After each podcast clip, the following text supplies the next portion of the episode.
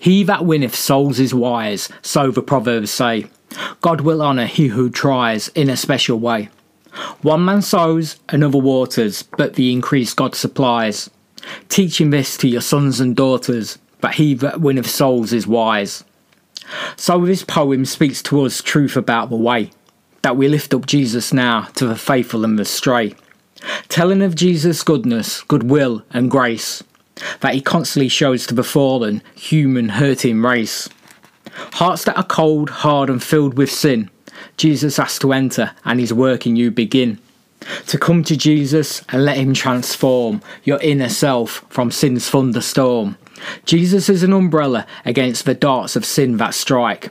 In Jesus being born again, spiritual childlike. Covered in Jesus' blood and in his merits set free.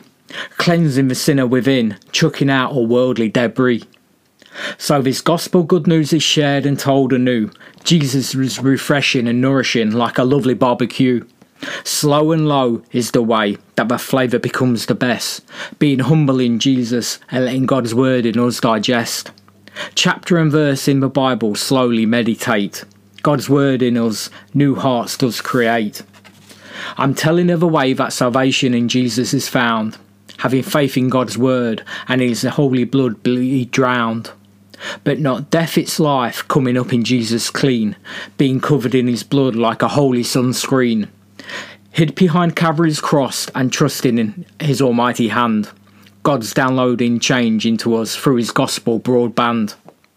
Keeping close to God, it's connection that's the key. Knowing that in Jesus Christ, you've got an eternal life warranty. That's all for now. Our time's complete. Please continue to read God's word because he sure is sweet.